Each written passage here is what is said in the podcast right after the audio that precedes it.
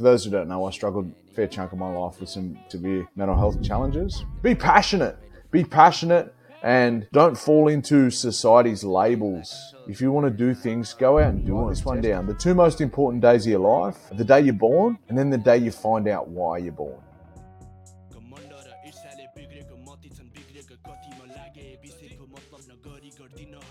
Hi, I'm Steve Duke, and this is the Two Roads podcast.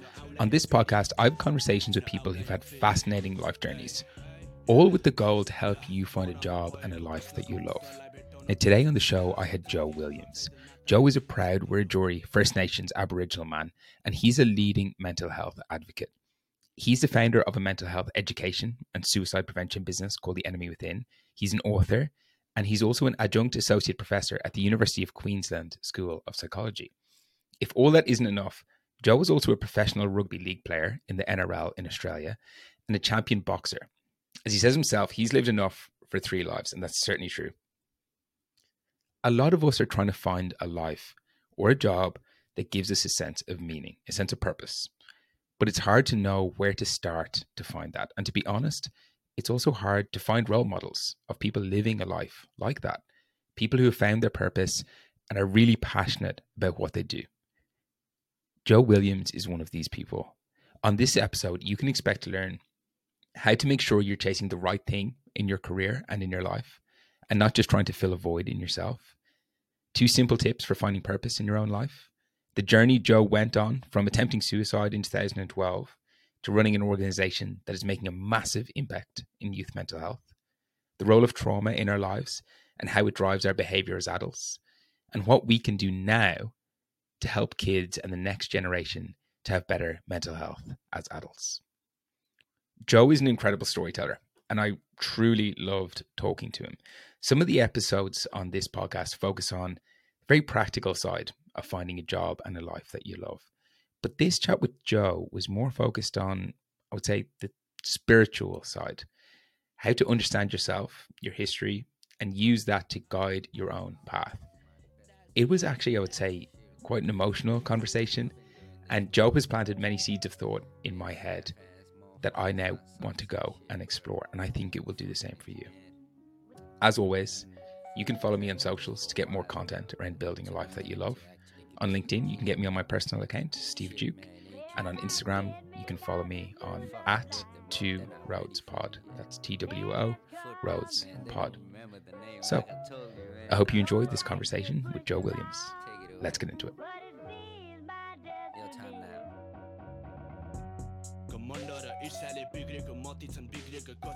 Joe, thanks for coming on the show, mate. I don't know if I can say it's a pleasure to be here because we haven't started talking. We don't know what we're going to talk about. it's always good to connect, though, man. It's always good to connect. That's a good point. Okay, well, let's wait till the end, and at the end, at the end, you can tell me whether it was a pleasure or not. Okay, that's a deal. Um, listen, the first question I always ask people because I'm always interested in it is: when you were a kid growing up, was there something that you really wanted to be when you were a, an adult? Yeah, firstly, um, you know, being the time of the morning and and and standard of, of what I do every single day. I, I thank the old people, thank the ancestors for for blessing me with the path that I'm on. Um, I'm a I'm a First Nation man, Wiradjuri Wolgalu man, and, and being out here in Australia, you, you'll understand and and know that the you know the the history of of colonization in this country has been been fairly harsh, and, and the ongoing impacts of that has been fairly harsh, um, particularly to First Nation, Aboriginal, and Torres Strait Islander people. Um, so the work that I do now is predominantly around helping people with the impacts of trauma and a hell of a lot of the impacts through that, particularly within our community, are the ongoing impacts of colonization. So I show my respect to them old people every day um, because without them, I wouldn't be here. Without the ancestors of, of my lineage that stood up and said, you know, I'm I'm refusing to I'm refusing to to to you know to tap out, then I wouldn't be here. So um, I show my respect to the Wiradjuri and Wolgalu people, my old people, um, who, whose whose country that, that I was birthed on and lived on and continue to live on now um, in Wiradjuri country. So, um, mate, I was, I guess, as a as a young fella, I I was like any other kid, you know, with with with dreams, dreams to to be something or or to be someone. Um, and, and, and some people don't have those dreams of, of wanting to be something of profile. Um, I didn't see it as something of profile then. Um, I just want to be a sports person. I want to be a rugby league player, uh, footy player, and I do everything I possibly could as a young fella to be that. You know, the lessons that I learnt throughout those times probably still stick with me today, but even more so as a young adult and a young teenager.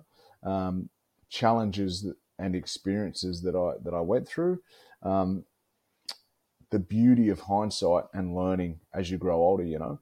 Um, so everything everything that that I've been through, experienced, um, and it's all out there on the internet. If if anyone sort of doesn't know what I'm alluding to, but um, we could even get there. But um, everything that I've experienced has made me exactly who I am today, and I'm thankful for that. Yeah, and you've done a ton, right? I've been reading up about you kind of over the last couple of weeks or so, um, and it seems like you've lived multiple lives in one already. I've lived enough for three people. yeah, it's I'm I'm really I'm really lucky with that. You know, I, I always say I, I laugh because it it's like I've lived enough for three people, um, and I haven't stopped. I haven't like I haven't finished. Like what I'm what I'm what I'm up to next and what I'm what I'm the plans of what I'm doing next and little side projects and things like that. I'm I'm someone who's always going, who who's always doing different things because I'm just a creator that that um, you know likes to see and do different things. You do a lot now. How do you describe what it is that you do? How do you try and like encapsulate all those different bits that you are doing? Yeah, it's from. I guess it's from. It's the culmination of, of, of years of of living what and how I was living, but then also learning about it and, and, and understanding it. So, um, for those who don't know, I struggled I struggled a, a, fair amount, a fair chunk of my life with some fairly severe mental health challenges, um, which led me down, you know, uh, not the, the best path. Um, and then, um, you know, got to the point you know, with different circumstances. And as I said, it's it's all out there on the internet to read about, and um, not a by any chance is this a, a, sales pitch, but in my autobiography, it's it's there as well. Um, but you know, I, I got to some fairly dark places, which which you know, it could have could have went one or two ways. It could have you know ended me up in you know not being here and speaking about it today. It also ended me up in a place of of uh, I guess, challenging inner dialogue that that but, but but I'm someone who likes to question things. So I've always questioned why why things are the way they are, um, which led me down a path of learning, led me down a path of understanding what it is and why it is that people are the way they are. So I guess to encapsulate what I do now, my job is to is to go around and travel around to communities and and schools and, and to corporates and, and help people understand why they are the way they are, why the, why they are the way they are. Um, I'm I'm someone who who who is just so intrigued by human behavior. Um, when you understand it, everything everything makes sense of why people are the way they are, what the way they react, the way they respond, the way they hurt, the way they why they are triggered, you know, all these different things. So I, I, I help people to understand that stuff, you know, like the, the different challenges we have with our relationships isn't particularly because of the person that we're in the relationship with. It's because of the experiences that we had in the earlier years of our life that have shaped who we are, that are constantly triggering us every single day. So, um, you know, and that all comes back to the relationship that we have with our with our main caregivers and and how that wires us and molds us for our for the, for our entire life, how it programs us subconsciously for that for our entire lives. That's something I do in a in a sentence. And so, and so, what does that look like? Uh, like practically, are you kind of doing workshops? Is it more one to one type of work, or you know, if you I was to zoom into your day yesterday, or you know, one of the days that you're kind of out doing these things in the community, what what would I actually see? Yeah, so it depends on what day you get me, but but um, you know, like at the moment, I'm also, you know, we're talking about side projects and things like that. Um, at the moment, and I, I can speak about it now because I, I sort of we, we we launched a bit of a campaign to sort of a, a bit of a soft launch to what we're doing um, the last couple of couple of weeks um, through through a bit of a fundraiser. But um, what I'm actually doing now is all that you know the, the the the decade of work that I've done throughout the country and throughout the world of understanding different behaviors and where they come from and why they come from there, why they come from that place and so forth. Um, I'm launching an academy, um, which which centers around you know behaviors as such, and you know we can go to the pointy end straight away and go the bad behaviors, but but we're looking at the empowerment of people that that that aren't challenged with bad behaviors as well, or, or challenged with negative behaviors. Um, so we so so our academy is about understanding the traumatic impact of young people, um, the way that we live, the experiences that we have, and then helping to reshape those behaviors. But you can't reshape behaviors if you don't understand where they come from. Um, so it's about helping people to understand what those behaviors are. So this academy is about is going to be a uh, primary school academy from years from K to six. So from the ages of five to twelve, of of working with young people around who they are as their identity of people, um, their behaviors, and as I said, the challenging behaviors, but but also some empowerment stuff all around identity of who they are, the behaviors they have, and and how we how we look to to improve those, you know, through cultural practice and through you know different values um, that we all live with. That sounds incredible. First of all, and I think like the work that you're doing is like fucking cool. I haven't seen it in this country yet. I haven't seen I haven't seen what we're doing, the model we've we've got, and we've been building this for about five years. Um, I haven't seen I haven't seen the model that we've got anywhere in Australia, and I could be wrong. I could be wrong. Okay, hold up one second. I'm sorry to have to interrupt this episode, but I do want to remind you that if you want more content on how to find a job and a life that you love, you can find it on our socials. So on Instagram, go to Two Roads Pod, and on LinkedIn, just find my personal account called Steve Duke. And of course, these podcasts are released weekly where I interview people, and that's extremely helpful for people to get inspiration and hear other people's stories and what how they did it and what they're going through. But I also release a ton of other content as well to help you both figure out what it is that you want to do and also how to then make that actually happen. So LinkedIn and Instagram. Uh, LinkedIn, Steve Duke, just my name, and then on Instagram you can find us at Two Roads Pod. When you talk about kind of helping people understand who they are and understanding behavior and how people act and all this sort of stuff, like that sounds like a massive and very hard topic to grasp. Like, where did you learn all of the stuff that you share with people today? Is it life experience? Did you actually kind of formally educate yourself in any ways, or like how did you kind of get everything into your head that you have today? It's part of the story, right? You know, like I was working, I was working in the mental health, suicide prevention space for for a long time, and then and then in in 2016, I was I was keynote of the World Indigenous Suicide Prevention Conference over in Aotearoa in New Zealand, Rotorua, New Zealand, and um, and the buzz around the room there was just different. You know, over here in in in, in Australia, it was like mental health, mental health, medication, um, psychologists. You know, all the Western models of of medicine of what it looks like. But but all these indigenous peoples around the world, right? And let's look at wherever they were from, the the, the, the first peoples of their continent that have been also dispossessed by the challenges of colonization as well. So the buzz around the room there was very different. It was like we come away from that going, it's not mental health that's killing people. It's not mental health within the native communities, the indigenous communities, the First Nation communities that are actually killing us. And, and we looked at all of the different behaviors around the world are all the same behaviors.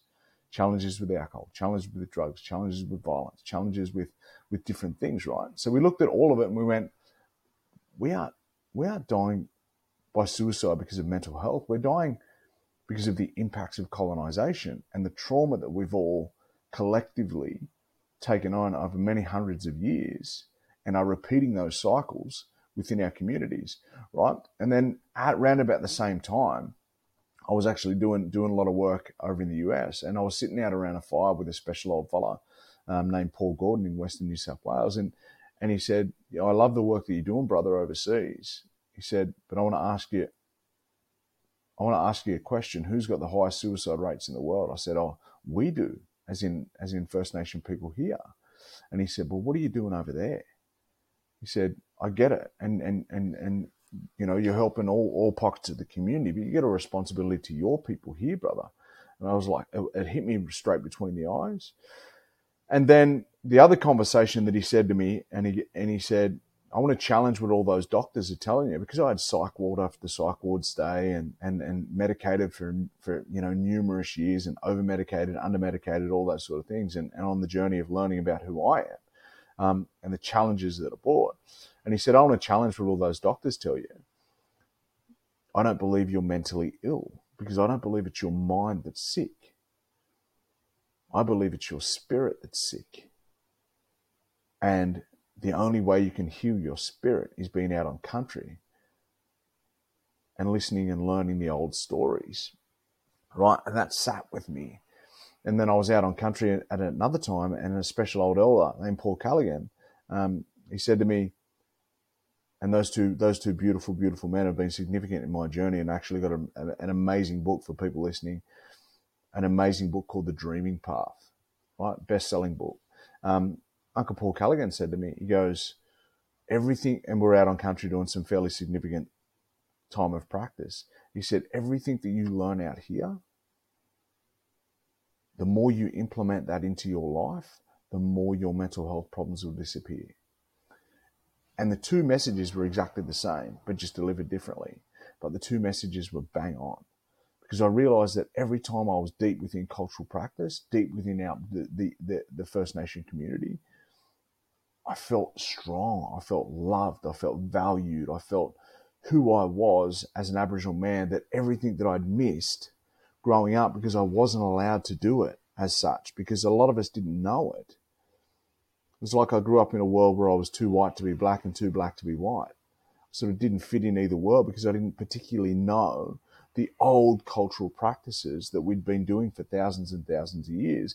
So when I started to relearn them, post post NRL career, post footy career, post boxing, all all of those things, when I started to learn about that, I felt strong in who I was. I felt I felt a really spiritually strong, proud and tall man. And the more I implemented that, the more the mental health problems disappeared. So then I started to go down the track with a beautiful old lady called, um, and she might get up me for saying old, but um, Auntie Judy Atkinson, beautiful, beautiful um, woman in, in in the world of in the world of trauma, um, academically, you know, trained and and you know a PhD and professor and and all the all the all the um, all the labels.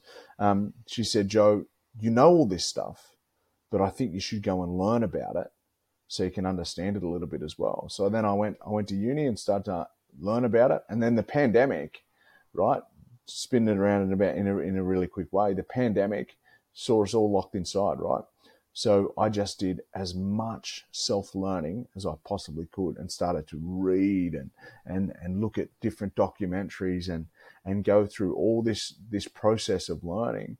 And the more you learn, the more you understand that the more you learn, the more you understand you don't know. And you go down the rabbit hole and you go, holy smokes, like all of this stuff makes sense. You know, people think that trauma is the big capital T's of the, you know, the horrific things that happen in our lives, but without understanding and knowing that it's the tiny little nuances that we go through in the early, early years of our lives that shape us and mechanically build us structurally and chemically for our entire lives. Mate, that's that's such an interesting story. And like what you're saying there, when you say it like that, it makes so much sense, right? That like if somebody has struggles with their mental health, but they don't know who they are, or they're you know they're struggling at that kind of spiritual level, that it's going to it, it, it almost doesn't matter what they're doing at like a practical mental health level if that spiritual level isn't right. It also doesn't matter, like I like what spirituality you have. Like, look at all the people who are deeply spiritual around the world. I don't know if it's it's what they look like from the outside, but they got, they sort of got it together. You know, you know, like like um, I, I'm a massive, as I said, a massive learner, and and I'll document. You might be able to put in your show notes as well. Um, a couple of different books throughout this. Obviously, there was the one, The Dreaming Path, um, which was Paul Gordon and Paul, uh, Paul Callaghan and, and Paul Gordon. Um, and, and, two two other wonderful books that I read during during the pandemic was a was a book called Lost Connections by Johann Hari. Oh man, I love I, I've read that book like three times. I'm obsessed with it. Mate, it's brilliant, right? And and and what I got out of that, so I always look at everything through an Aboriginal lens right? So what I got out of that is that the reason we are so sick is because we're so disconnected.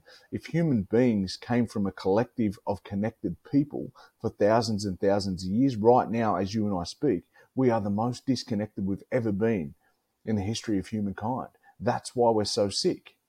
We're yearning for each other. And then you look at it from a, from an Aboriginal perspective or a First Nation perspective. You look at it around our family systems for thousands and thousands of years how we lived and interacted with each other. We were in small groups of people. We never had singular parents, right? So right now we've got one one mum, one dad, if we're lucky. For a lot of families, there's not you know huge amounts of numbers. Is not uh, we're not as fortunate to have that, right? But we had multiple mums, multiple dads that saw every kid looked after, which helped kids to build strong and secure attachments, which again, the early years, what they say the first thousand days of our lives, right? And then even more, more broadly, the first 2000 days, chemically and structurally wires us for either survival or love and connection our entire lives. I was having a conversation with somebody, um, somebody yesterday, and it was it was around jealousy. You know, you get so many people that are jealous and in in, in, in, in, in relationships. Maybe jealousy isn't because your partner is looking at someone else or your partner is getting attention of someone else. Maybe maybe jealousy is a trigger for abandonment where you didn't feel loved and connected in those first thousand days. So it's actually not the the situation that's happening right in front of us, the situation that's happening right in front of us is a trigger that happened 30 years ago. What's crazy about when you explain stuff like that is that it makes sense, right? You know? And then you're like, oh, yeah, that makes sense. so much.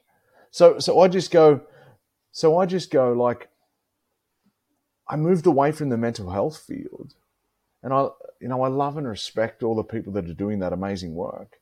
But I moved away from the mental health field as such is because everything that we experience is symptomatic of trauma. And we're just band aiding with different things that, you know, and, and, I won't ever say that medication is no good, but I'll say that, that, that, that there are studies that show that Exercise is as effective. Love and connection is as effective. Building secure attachments as babies, as effective. You know, of just looking for a quick fix of taking a pill every day. And I and I say that from experience of being medicated, over medicated, under medicated for years and years and years. You know, so I, I'm also not lagging on those people that are in those fields. I'm saying I just invite people to start to do a little bit more learning about what it is that's that we're actually going through and where it's actually coming from. That I guess the, the tagline or the slogan of my organization, The Enemy Within, is don't look at what, look at why. Don't look at what's going on in your life, look at why it's going on. Everything, everything that we go through, every thought, every response, why we're triggered, why we get upset with someone, why when somebody says something, it actually upsets us or annoys us all of that was wired in the first three years of our life. Man, I'm thinking about um, lost connections, and one of the connections that he says is lost in the book is our connection to like meaningful work, and that a lot of us are doing stuff that don't really care about. We just kind of put in the hours nine to five or whatever it is, and we get a salary and we go home, and that's it. And then we try and like find meaning outside of that or find their joy outside of that. It seems to me, and tell me if you're wrong, but it seems to me that you've now found connection with your work as well. Just even listening to how passionate about it you are. Is that is that true? I'm going to go somewhere else here because I'm like little things always always um, you know help me to help me to understand uh, different things and and speaking, listening, and learning.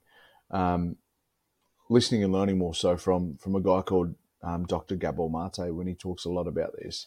He talks a lot about how um, he was a, he found himself to be a workaholic, right? And there's so many of us to do that. And the reason why he was a workaholic as a doctor, as a medical doctor, is because somebody needed him as a doctor. You know, paraphrasing, but somebody needed him as a doctor where he felt not speaking his story, but when but he felt his whole life that he wasn't needed or wasn't loved and wasn't wanted.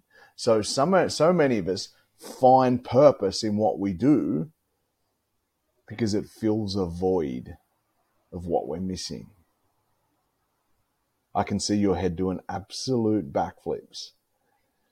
Right? But so many of us find purpose and passion in what we do because it's filling a void of what we are missing.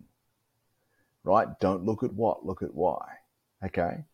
So, yeah, I have purpose. Yeah, you know, I, I made a promise to myself in 2012 when I got really unwell and ended up in hospital and, and, and, you know, all sorts of, of different challenges with suicide and, and things like that. Um, I made a promise to myself that every day I open my eyes, I'm going to make a positive impact on someone else's life because I realized that the more people I help, the more it helps me. And I also lost myself in a couple of years there because I was constantly on the go, going, going, going, going, going. And then I'm thinking, sitting back going, hang on a minute, Joe. Everything Gabor is talking about here is actually what you're doing. You're filling your days with constant work to the point where you're actually away from your own home and away from your own family and kids even more. So then you look at the triple effect, the, the, the, the, the flow on effect of me being away from the home is doing to the little people in my life as well. It's look, it, it's making me think about things in a different way, which is good because if I'm understanding what you're saying correctly, and you can kind of correct me if I'm on the wrong path here, is that you know it's great to find meaning in your work to do something that you find purposeful but if you're doing it just to try and fill a void in yourself you know that can lead to kind of bad consequences as well. And i think that could be for anything right? If you're not kind of satisfied in who you are as a person with nothing else um then you're always going to be chasing something right? And that could be in work or it could be what it's about that's what I do. I essentially go around and help people to understand why they are the way they are, but just by planting seeds and inviting people to start to think about things a little bit differently, but also get inquisitive and start to learn about why we are the way that we are. 100 percent. So this is a tough question, but I think you're a guy who might have thought about this before. In terms of like getting rid of those voids, so getting to a place where we feel like we're comfortable with who we are, we're happy with who we are, so that we're not doing things to fill voids. We're doing things because that's what we want to do and we find them meaningful and purposeful, but not chasing around, not trying to just fill a hole that we have in ourselves. How does somebody get to that place? Relationships, man. Mm. Look at relationships. Like we're always dis- dissociating from our true self to try and fill a void for me, the steps in the practical steps in doing it is I got sober, and you know I've been sober nearly eighteen years now, and and and what that does, I realized that I was running away from a hell of a lot in my head for so many years, with different things, with different relationships, all of that. We actually, you know, you look at the the center of it. I'm dissociating from all of it, right? So the first thing we we got to learn to do and, and understand is be be aware of it, and it's hard to be aware of it when you when you're around, you know, a thousand other people a week, and and you're out on the drink of, of a weekend, and you're doing your best with with with whatever that brings. You know, the, the pandemic was a great invitation for people, right? And and and don't don't start you know when you're listening to this don't start cursing me because i know that the the pandemic was challenging for a hell of a lot of people but the pandemic for me was the most important thing mentally emotionally and spiritually that i ever experienced because it taught me some of my biggest lessons because we weren't allowed to go anywhere right? We're all we're all locked in our own homes and being locked in your own home forced you to sit with the one person who we should know the most but we actually don't know the most right? So the reason I believe so many people were challenged during the, the pandemic, mentally and emotionally, and during the lockdowns, was because they actually started to listen to what was going on inside their head, and they didn't like it. And what was going on inside our head hadn't been heard for so many years because of all the chaos that we go through and the way that we live. And how busy we are, which is just running away from everything that's happening inside our head. So when we're forced to stay inside our houses, I'd like to see not just you know like like I I understand that the challenges around mental health were huge, but I'd also I'd also like to question what were the what were the challenges of rates of relationship breakdowns. Because there's a hell of a lot of people and people that I spoke to that realized that they hadn't spent time with their partner the way that they did during the three years of the pandemic in the past two decades. And they went, Holy shit, I don't I don't particularly like this person. This person isn't the person that I married. Or maybe it is, and I was just running away from something else myself. You know, so so we're always trying to fill voids and the and and when we when we start to understand who and why we are, those voids jump out at you, and and and it's it's not so much of getting rid of them, because I'm someone who I'd like to probably um, express who's emotionally intelligent with understanding who I am and understanding my triggers and things like that. Doesn't mean that I'm that I'm complete grip of them. I understand. I, knowing and understanding what they are doesn't mean that they're they're gone right? So I've been experiencing some stuff in the last couple of days that has really deeply emotionally challenged me hugely, right? But I also know that it's not about making it go away. It's about finding growth within that, right? So it, it, it's not going to go away because it's deeply hardwired into my nervous system. It's about understanding it, sitting with it, and then and and starting to accept what it is, and also what a lot of people of us, what a lot of us don't know, start to nurture that little person that lives inside our head, because that little person is just a little version of us. That's super powerful, and through like through my own story and my own journey, I've kind of had a version of like discovering that little person of myself and there's something about it that's just so powerful and it creates i think for me um, it creates a lot more empathy for yourself. You're able to be a lot more kinder to yourself when you think of yourself as you know the little boy who was seven or eight. And you know one tangible example which came up for me and i found out this kind of through going through therapy was that some of the behaviors i was doing now was because i was bullied as a little kid and there was part of me still in me that thought I could get bullied, right? And I had this conversation with my therapist and we kind of figured this out. And she goes, you, you, you know, you can't get bullied anymore. Like you're, you're big enough, you're bad enough, you're an adult, you've got means. It's like, you don't have, and of course, like, you know, there are some situations at work that people can get bullied. I'm not saying that can't happen, but she's like, you're not going to get bullied like you were when you were aged eight and put in the bin by a guy who was twice the size of you. And I was like, yeah, you're right. but there's just something about that realization that makes you go, wow, a lot of the stuff I was doing now was because I was trying to protect that little boy who thought he could still get bullied, but he can't anymore. And that shows up in so many ways. Ooh, here we go again. Right. The the day that, that my that my father found out about about my about my um uh my my suicide attempt um in in 2012 he, he he drove over to me in Dubbo. And he sat with me and we sat on the front step for hours and just talking about different things. And you know there were tears and, and laughter and and and you know some really deep emotional stuff which which is you know like probably which which was beautiful but he said to me that something something that stuck with me which then something has come back up for me later in, in my life is that he said I want to talk to you about the little boy that lives inside you and I was like yeah and he said well, there's a little boy that lives inside you and that lives inside all of us. And if you're walking down a dark hallway and that little boy's scared and there's a door at the end of it and he wants to go through the door, but he doesn't know how to, he doesn't know, he doesn't know why he's scared, but he just knows that it's dark and there's something on the other side that could be terrifying. What are you going to do? And I thought as an adult, and I had to show vibrato in front of my dad, I said, I've got to kick the door down and show him that there's nothing there. And he said, No, no, no.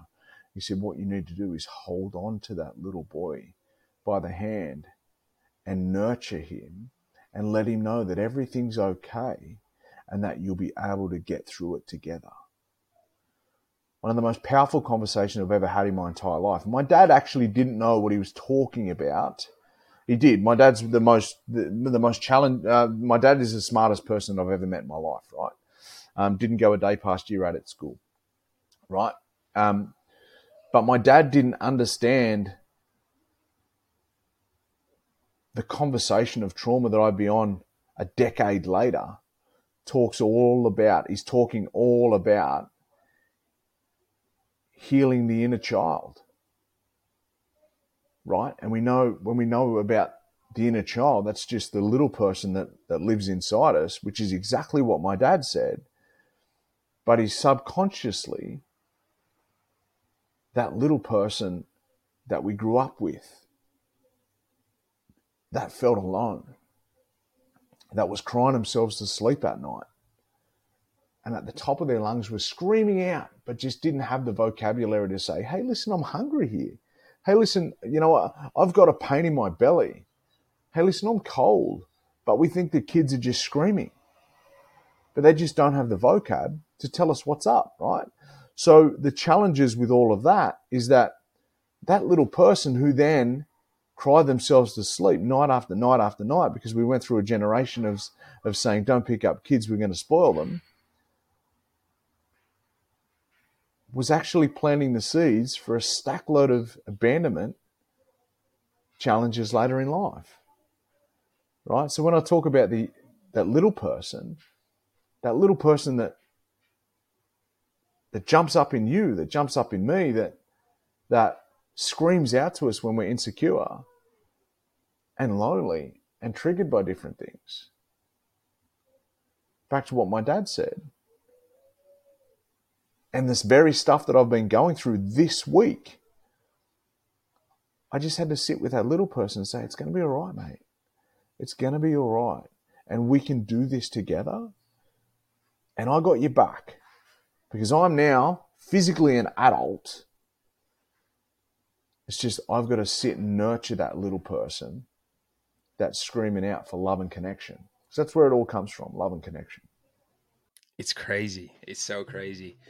I mean, considering how important those early years are, right, in terms of how they shape us as as adults, like what can we do to help like the next generation because I, I just think about you know little kids who are growing up today and i'm just like i really hope that whatever they're going through their childhood that you know they're not experiencing you know the level of trauma that's going to cause issues for them in the future like what can we what can we do for the and you're doing a lot personally right through the stuff that like literally your work is focused a lot on this but you know for somebody who doesn't necessarily do that day in day out like what can people do what did I, what was I talking about 20 minutes ago? Like 20 minutes ago, I was talking exactly about that. About, how Everything's just structured and wired within us in the early years of our lives. And all of our insecurities now as adults, all of the challenges that we go through now as adults, aren't actually what's going on right in front of us. So when our when our boss is actually bullying us at work, the reason it hurts so much, or the reason we the reason we don't have the words, the reason we don't have the words to be able to, to feel like we can express our true needs in those moments is because of how we were silenced when we were bullied or the different experiences that we went through younger. It's so multi layered with what we do and how we do it. Like it's the challenges with our young people now. The, the, the, babies in our lives, the, the young people who don't have the vocab to articulate how they feel, and, and we feel that they're just acting up because they're little brats and spoilt little kids. Like they're actually kids are just actually trying to express their needs. Like their needs, their basic their basic human needs, right? So we believe that we think that or it's a, or it's a or it's a um, it's an interpretation of some people that that that that the human needs that we express are based on how much love we give as opposed to the actual needs. So it's it's not based on it's not a representative of of how much we are loved, but it's the basic human needs that we have, right? So I was asked many years ago, Joe, if you had an endless bucket of money to to curb the suicide and mental health rates, what would you do? Endless bucket of money, right? And I said I would fund mums and dads to stay at home with their kids because we are cre- we are creating an ongoing an ongoing traumatic cycle with the way that we parent our kids.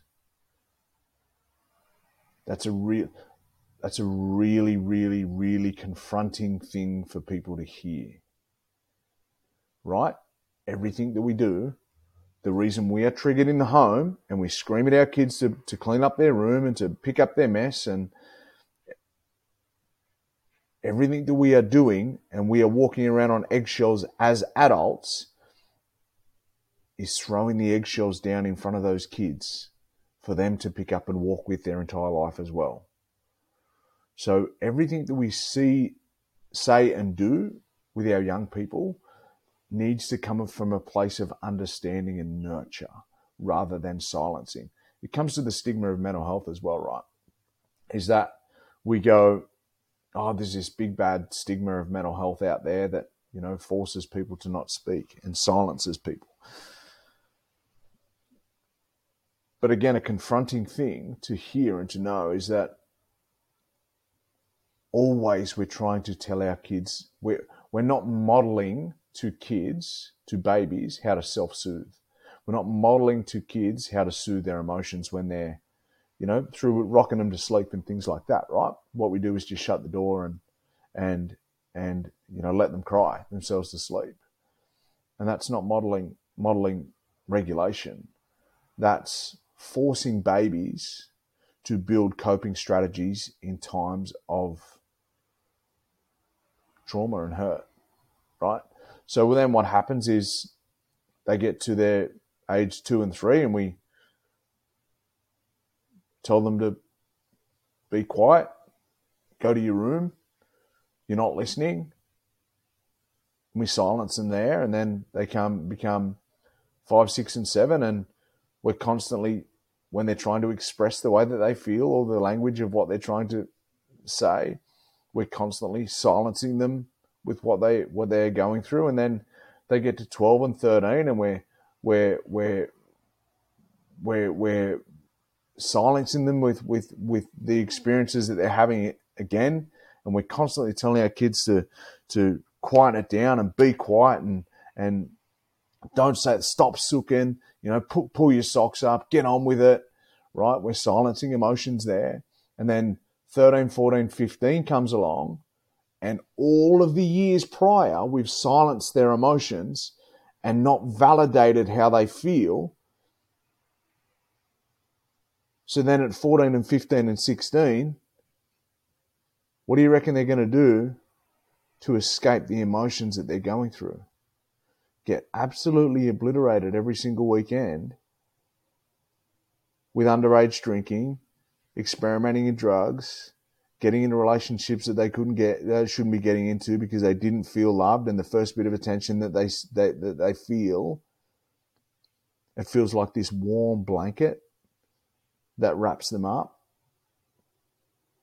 right? And you can see the ongoing cycle that it's creating.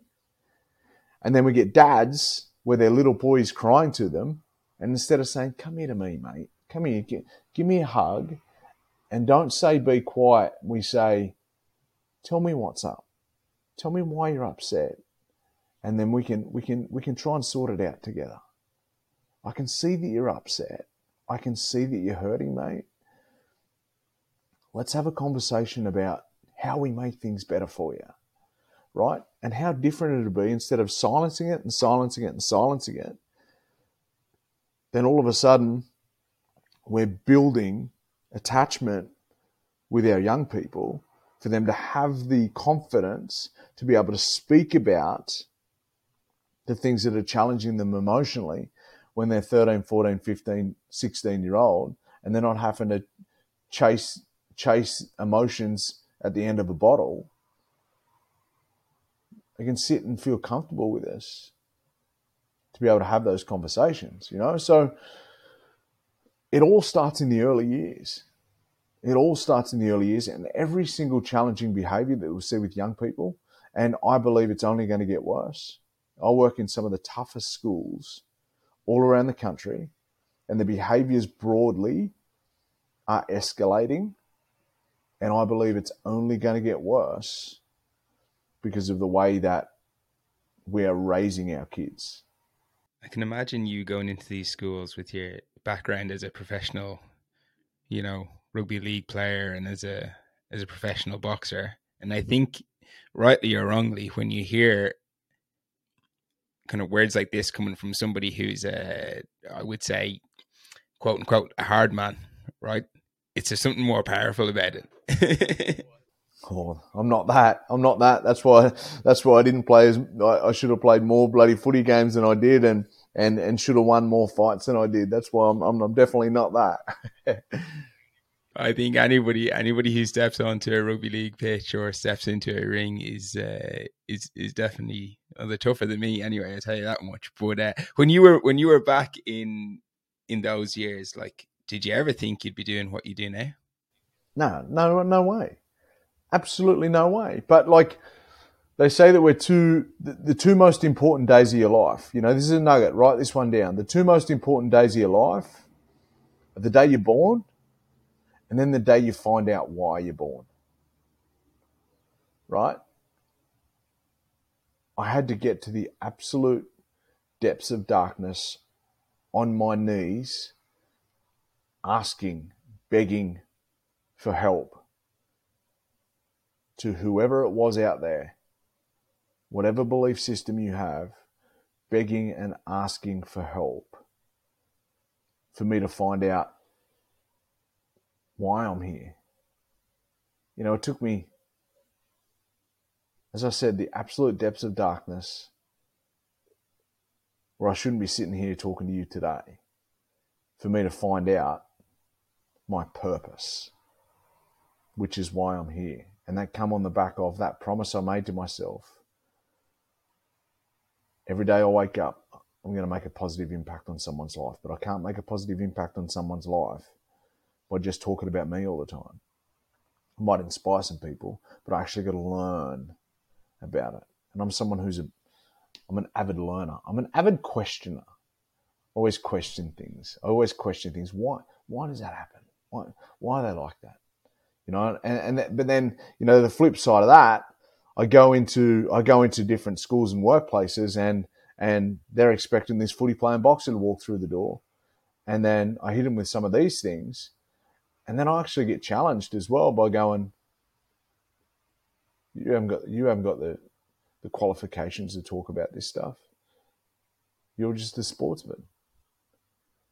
You know, like yeah, I always say now, I, I laugh about it, and I like, yeah, I was in the, you know, I was in the NRL system for a number of years, and then I was a professional boxer, but I played sport to pay the bills. You know, like what I'm doing now is is the reason I'm here. What I'm doing now is the purpose of who and why I am for the rest of my life, hopefully. And that's changing as well. You know, like I, didn't ever think that, you know, we, we, we talk so much about it and about, about the goals and dreams that we have in life, but, but, but the path is set for us. I believe the path is set for us. You know, I was, my path was up and down with rugby league and then I was a, I thought I was going to be a rugby league player all my life and get into the media and all that sort of stuff like every kid wants to do. And but then it moved to boxing, and then I thought I was going to be the world's best boxer and travel the world and have all this money because I'm a boxer and and and you know walk around with you know the the, the lifestyles that, that these rich and successful boxers have. But then I got taken off that path as well, and then I got pushed down into a gutter that made me crawl out. And and and crawling out taught me and I say that with respect as well. Crawling out taught me the most valuable lessons about myself that I've ever had. Right. And that took me down a path of learning, understanding, and also understanding that all of those things are just labels. What you do with yourself and how you do it is entirely on you. And I had to go through those things to be who I am now. Look, I, I know we need to finish up, um, so I've just got one more question for you, if that's all right. Um, it can be a quick one, but you talk about you know these kind of two important days of your life: the day you're born and the day you figure out like why you're here. You say that you had to get into you know really dark place, like you had to be down in the gutter to figure out that's that second point, right? But if somebody is listening to this and they're like, I don't think I've had that second day yet. I don't know why I'm here. I'm not sure what I'm supposed to be doing, my purpose, whatever else. Is there anything that you could say to them that might help them or might help them on a path to get to that second day? Because I would hope, you know, I know some people's journey is that they're going to have to be down the gutter, but hopefully not everybody has to get there before they realize. I don't want people to get there. we don't we don't want people to go through that or experience that. But we also like I, I just, I, I tell people to chase their passion. My passion, ever since I can remember, has always been about helping people. Right? And it was all about, I, for as long as I can remember, I was always giving things away, letting people play with the toys that I had, you know, things like that. So I was always helping other people in different ways. Um, I certainly don't want people to get through, go through the depths of darkness to get to a place of meaning. But I, I just say be patient. Be patient. You know, there's young people that want dreams and goals and they go, I want everything within my two hands to be this, and I want to be a rugby league player, I want to be an AFL player, I want to be, I want to be a doctor, and like it's like I say, our ancestors, the old people. I say they're just sitting up there with the, you know, with it as the puppeteers, and they're just going, you know, you think you're going to be this? I'm just going to take you off this path, you know, and it's going to cause some heartache and it's going to cause some hurt, but we just need to be patient. And then we're like in 20 years, we'll look back and go, it all makes sense now. It all makes sense, you know. So the advice I can give to people is just be passionate just be passionate, but also be patient. Right? Chase what you're passionate about. Right? I've always, I've always wanted to help people. Always wanted to be. I've always wanted people to be the best versions of themselves. I didn't have that articulation as a 10 year old, but I always wanted to make people feel better and be better. So now the work that I do you know, and I'm I'm just about to launch into into a new space that's really, really, which has challenged me the last two or three years um, with what we're building. Um, you know, I've been on this journey for about four years now, but but but it's challenged me because it's it's it's made me go into places that I haven't been intellectually because it's a completely different I'm someone who just flies by the seat of my pants. Won't make it up later. Right? But I now understand that with business, you have to do things structurally right, or you're just gonna. And, and it was it was important. My chairman actually said to me, he said, "Joe, I want this. You mightn't be able to see it." He said, "But I want this to be something that is still going long after you're gone." And we can't do that if we fly by the seat of your pants and just make it up later. There's a difference between something that's going to be here for decades and something that's going to be here for 18 months. Right? So we've got to do it right. Be passionate. Be passionate and you know don't don't fall into society's labels. If you want to do things, go out and do them. Test yourselves. Go out and do them and be the be- be the best that you can with what you do. Mate, I absolutely love that. I love it.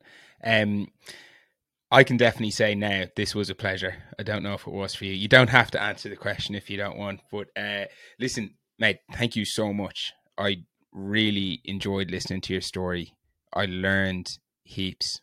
Um, I'm going to have to go away and have a bit of a think now over the weekend. I reckon. And talk about my story. nah, like it's like it. Uh, we get taken where we the, the direction of where we're supposed to be taken you know? Like it's i'm someone who listens to that to that. I get guided by spirit. And when people might say that's a little bit fluffy but um, when you're coming up to a road and it's a T intersection and there's only left and there's only right what plants that thought in your head to go left or right. I believe it's something greater than us. I believe it's something more powerful than us as human beings. And what's guiding us is something and someone who knows the path already. So our job is to hand it over and just start to talk to those people, whoever it might be, your higher power, start to talk to that people, that that that whatever it is, talk to those things about guidance. You know, and some people call it prayer. You know, some people call it reflection. You know, talk to those people, ask for guidance. And the minute we start to ask for guidance and let go of trying to control everything, things will start to take shape for us. This podcast is called the Two Roads Podcast. Is that right? Wow. I didn't even know that. You teed me up perfectly. So uh, yeah, I think that's that's a great spot for us to finish up, mate. So thank you so much. I really enjoyed this one. Thanks, brother. Stay in touch. If there's anything I can ever do, if there's any chats that we can ever have moving forward, man, get out. How do we how did we get in contact? Did you reach out to me? Uh, I got you on LinkedIn. I found you on LinkedIn. Yeah. There you go. Thanks a million. Have a great day. Thanks, buddy. You take it easy.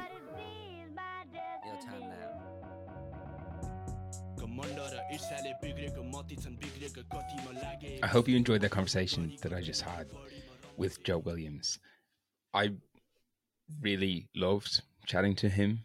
Um, I loved hearing his stories, the journey that he's been on, what he's working on, how he finds meaning and purpose in it, and some of the advice that he had as well for people who may not yet have found that second day in their lives when they figure out, you know, why they're here and, and what they're what they want to do from a meaning and purpose perspective. And I particularly liked his advice that he gave people in terms of what they can do if they fe- felt like you know they haven't reached that day, that day where they know what it is that they want to do with their career and with their lives. And it was around following your passion, which I know is is said a lot, and it can be it seems oversimplified, but I do think it's a good point. He talked about when he thought back to himself as a kid or the things that he really loved doing. It was all about giving to others and helping others, right?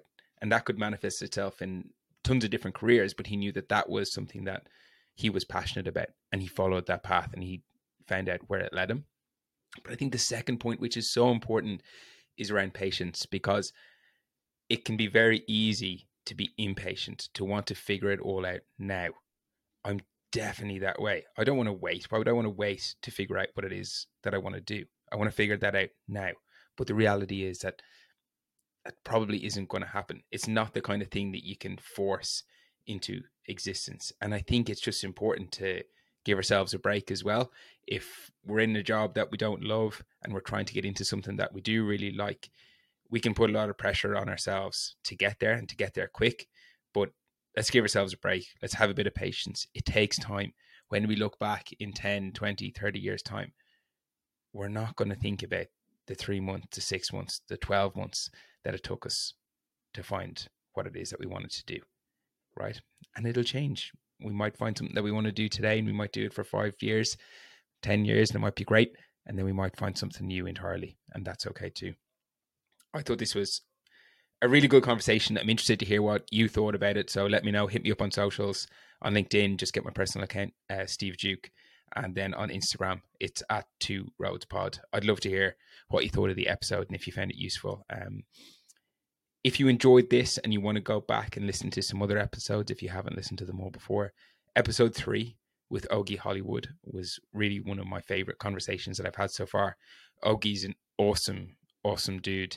He's had a really interesting journey himself, both from kind of his early childhood and, and where he grew up and how he grew up through to getting a job at Google, working at Google for many years and being very successful, and then leaving that all to go to Bali, start an agency, and now work as a real estate developer. So he's had, he's still a young guy, but he's had a very, very fascinating and interesting life. So if you're looking for another episode to listen to and you haven't listened to that one, I would go back and give it a listen.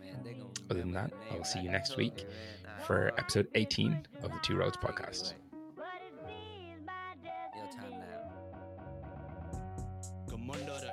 बिग्रेको मती छन् बिग्रेको कतिमा लागे मतलब नगरी गर्दिन हडबडीमा रमाउँथे